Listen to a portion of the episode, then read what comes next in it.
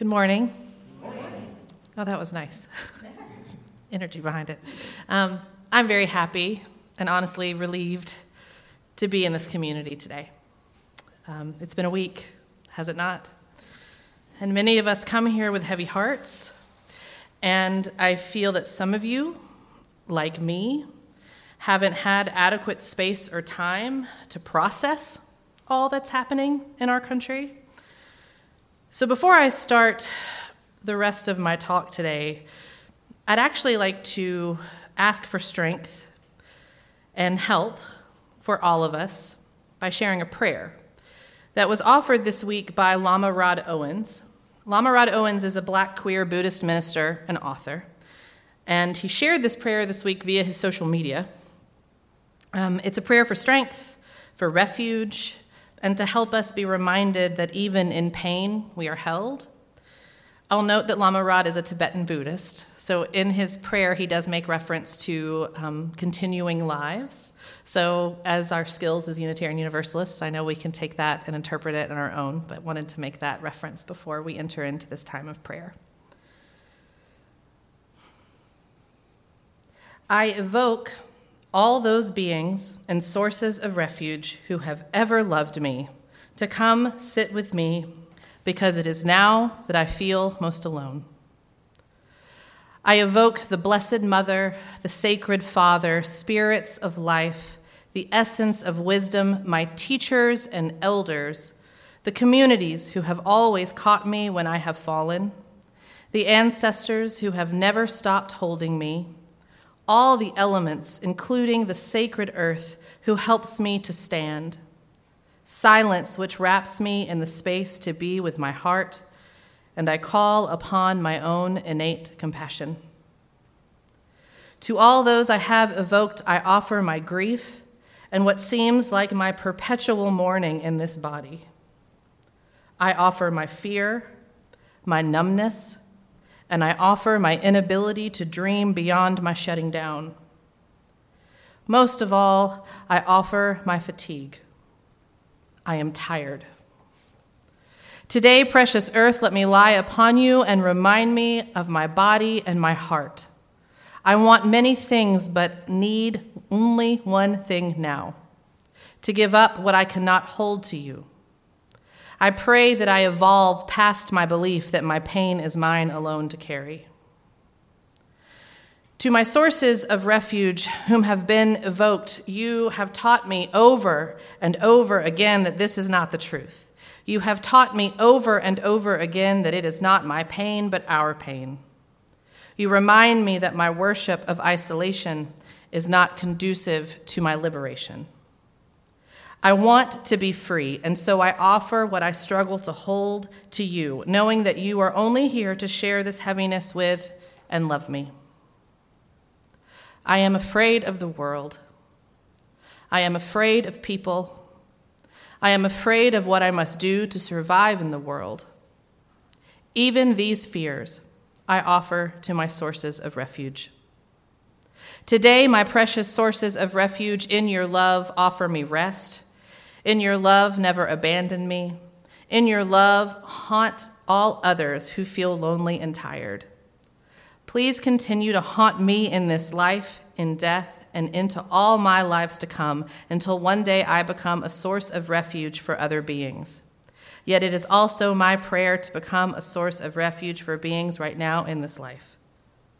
May I and all others in this realm and beyond be blessed forever. I dedicate this labor to my descendants who will one day lead me into my ancestorhood. These are my prayers right now. Thank you for sharing that time with me. This week I've had trouble speaking about anything without crying, so like let's do this. Um, but the prayer helped me to find strength, and I needed it again right now. So I had a message plan for today that had been percolating in my spirit since mid April. And it had everything to do with joy and its sacred place in our lives and communities. The idea came to me um, when my family and I took a trip to Disney World. So I guess the happiest place on earth did its trick. I come from a family that's been to Disney countless times. As a kid, my father worked for Amusement Business Magazine, like it was actually called Amusement Business Magazine. Um, and so he wrote about the business of theme parks and concert productions and stuff like that. That was his job. So part of that was we got to go to Disney World every summer. Um, when he was 15, he became a full time minister, so those trips stopped. Um, but when my sisters started having kids a little over 20 years ago, um, we started doing these family trips every year with our whole clan, and it became this wild, manic, like exhausting part of my year that like I looked forward to and dreaded at the exact same time. Um, but now um, I have a job that takes me to Orlando fairly often. Um, my company has an office down there, so I'm usually in Orlando about once a month. And after two fraught pandemic years, my wife and I decided we were going to splurge and we were going to take our two daughters down um, for the weekend before a work event that I had. They're four and almost two at this point. So, the purpose of this trip for us was to create a joy filled experience for our two small kids who we feel like have lost out on so much these last couple of years. They've spent so much time at home and in backyards and just avoiding other people, and there's been barely any travel to speak of. Their worlds have just been kept very small, like all in our efforts to keep them safe. So during this three day adventure in Disney World, they were both just gleeful. And it was one of the most heart opening experiences of my life. There was one moment in particular we were on day two of our trip, and we were making our way across the Magic Kingdom to ride one more ride before going back to the hotel for nap time. We were right in front of the castle, and we noticed there was a crowd around, and like we're kind of like making our way through it, and like this music starts booming, and we're like, oh, okay, there's about to be a show. So we looked down and say to Ellis, my four-year-old, "Do you want to see what the show is?" And she was game. So we parked the stroller and like staked our spot to see what was going to happen. And what followed was 15 minutes of unadulterated joy. Her favorite Disney characters, there's Tiana from Princess and the Frog came out and sang a song, and then Rapunzel came out and sang a song, and then Frozen, of course. It was like, it was picked for her. It was like her three favorite movies. And she was just overwhelmed. Like, she didn't know it was coming, and it just felt magical, and she was beaming and she was laughing and dancing and clapping and she kept saying like look mommy like holding on to my arm just like this look on her face of just total joy. And my wife and I kept looking at each other, and every time we caught each other's eyes, we realized that we were both crying. we were both just so happy because Ellis was so happy. Like it's almost hard to explain the intensity of it. Now, I'm guessing that those of you who are parents will recognize this feeling, and hopefully many others. I just know that I personally didn't experience this intensity of this compersion, this joy over the joy of others until I had my daughter. It was just this complete washing over of joy that came just from watching her be in a joyful place she was just swimming in delight and like especially in the light of all the missed moments of joy that i feel like she's lost these past few years like it was just overwhelming to me. The tears were tears of elation. So after that moment like even as i pushed the stroller over to adventureland i was already thinking about that joy that comes from the joy of others and how i wanted more of that in my life. I wanted to cultivate it I wanted more of it for me. I wanted more of it for those that I love, more of it in my community. I started thinking about what a world would look like if our overwhelming reaction to others' joy in this society was one of delight and happiness instead of the jealousy, resentment, and even suspicion that comes up more often. I started thinking about the need for joy filled moments and intentional pleasure in our justice movements and how the joy that joy can work not only as fuel to do the work but as part of the design of the new way that we're building. So today i had planned to come and talk to you about joy. But after that this week that just feels really really difficult. I wish there had been less moments in my life where I felt hopelessness pulling at my shirt sleeve or whispering in my ear. I wish I didn't know what it felt like to be peering into this like well of grief that I was choosing. Like, am I going to jump in or am I going to stay out? But I live here in this broken world. So that means that on Tuesday, when I turned on the radio and learned of the news of the shooting at Robb Elementary, I wasn't as shocked as I would like to have been. The tragedy of losing those 19 children and those two teachers feels almost unspeakable still. And ever since, I feel like I've been on the precipice of wailing and weeping. In the days following, life, of course, has continued to go on for us, which means I've been sitting at my desk at work every day and then going home and tending to my kids. And I was sitting at work on Wednesday and I found myself feeling so numb and then so angry that I lived in a society that expected me to go on as if unaffected by such horrible things. I was expected to sit in my desk and do my job to produce an output just like any other day. When I wanted to be in the streets screaming for change or at a vigil next to others who shared my grief or just anywhere else, trying to honor the loss of these precious lives and rail against the systems that have created a society, not only where losses like these are common, but also where we are all forced to live in fear every day that we could lose our loved ones simply because they made the choice to go to the supermarket, to church, to school. There have been many moments over these last days where I've mentioned to a coworker or to a friend that I'm struggling with my grief.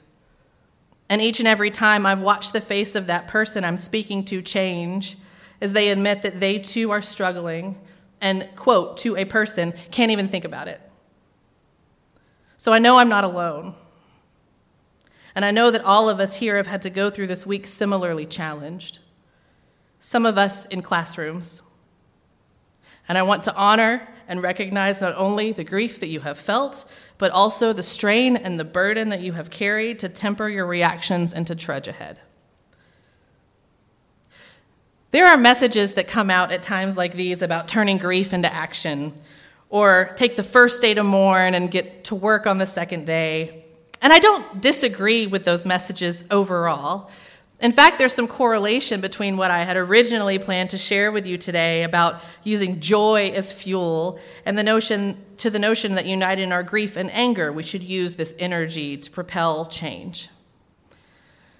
But the truth is, this time, right now, I'm not sure we've had enough time yet to grieve. And I'm certain that all of us, and I'll include myself here, haven't really had the time to adequately care for ourselves. It all just happens so fast. I'm just not sure I feel ready to fight. And so, beloveds, today I'm telling you that this too is welcome. That your grief is welcome, your anguish is welcome, your anger is welcome, your fatigue of empathy is welcome, your need to numb is welcome. It's okay. Now, I will say also that I do believe that we as Unitarian Universalists are indeed called to action. Every single one of our principles, as well as the covenants we share together, call us to build justice. Our sixth principle on its own calls for the goal of world community with peace and justice and liberty. So I'm not saying that we don't act, we do. We must. This is who we are called to be, but also please understand that in this time of grief and anger, it is okay if we don't exactly know what we're bringing to the table. We can take the time to grieve and rest, and we can take the time to discern where and how we plug into the work. So, this work of discernment, I propose that asking yourselves those questions about what you will do and when it's time to do it, that's actually part of doing the work. Like you're already doing it, even if you feel like you're resting. Giving yourself that space is part and parcel of the whole. Because when I talk about the inherent worth and dignity of every person, I'm also talking about mine, and that means I attribute worth and dignity to my process of healing and then to my work of doing justice. I often feel caught up and worry that I'm not doing enough or I don't know how to be a change maker, especially a, with a schedule that's full of work and school and parenting. One of my favorite quotes is a song lyric from Ani DiFranco that states, God's work isn't done by God, it's done by people. And this week I was also reminded of the Frederick Douglass quote that says, I prayed for 20 years but received no answer until I prayed with my legs. So I align with these things. I love both of these quotes. They remind me to get out of my head and to connect with other people to make change. But I also know that at times like this, it's very hard to know what the heck to do. So in the meantime, we breathe. We do our best to pause, which some of you have heard me talking about before. Highly recommend at times like these. We feel our feelings, and we release any shame that we carry for the choices we have to make to survive in this world. And yes, we hold on to moments of joy, because even on dark days, they are all around us. The poet Mary Oliver shared the following If you suddenly and unexpectedly feel joy, don't hesitate. Give in to it. There are plenty of lives and whole towns destroyed or about to be. We are not wise and not often very kind, and much can never be redeemed. Still, life has some possibility left. Perhaps this is its way of fighting back that sometimes something happened better than all the riches or power in the world it could be anything, but very likely you notice it in the instance when love begins. Anyway, that's often the case. Anyway, whatever it is, don't be afraid of its plenty. Joy is not made to be a crumb. So there is some joy in my message today. As it turns out, it isn't just about seeking joy along with justice. And I know I'm not yet finished with that topic, and I may come back to you with it another time, but my message, in part, still is about joy. Overall, I just wish you care in this time. I wish you space to connect with yourself and then to the world. Because in the end, whether we like it or not, this is all a collective experience, collective emotion that will lead to collective action. And it's about, as Lama Rod said, the fact that even though we may feel isolated, especially at times like this, it turns out we never, ever are. I grieve for the world, for those children, their families, for the systems that are so broken, and the sadness and pain that is everywhere. But I am also thankful for the chance to be alive and to take the time to know who I am and how I'm here to help. To quote Mary Oliver again, it is a serious thing to be alive on this fresh morning in the broken world. May it be so.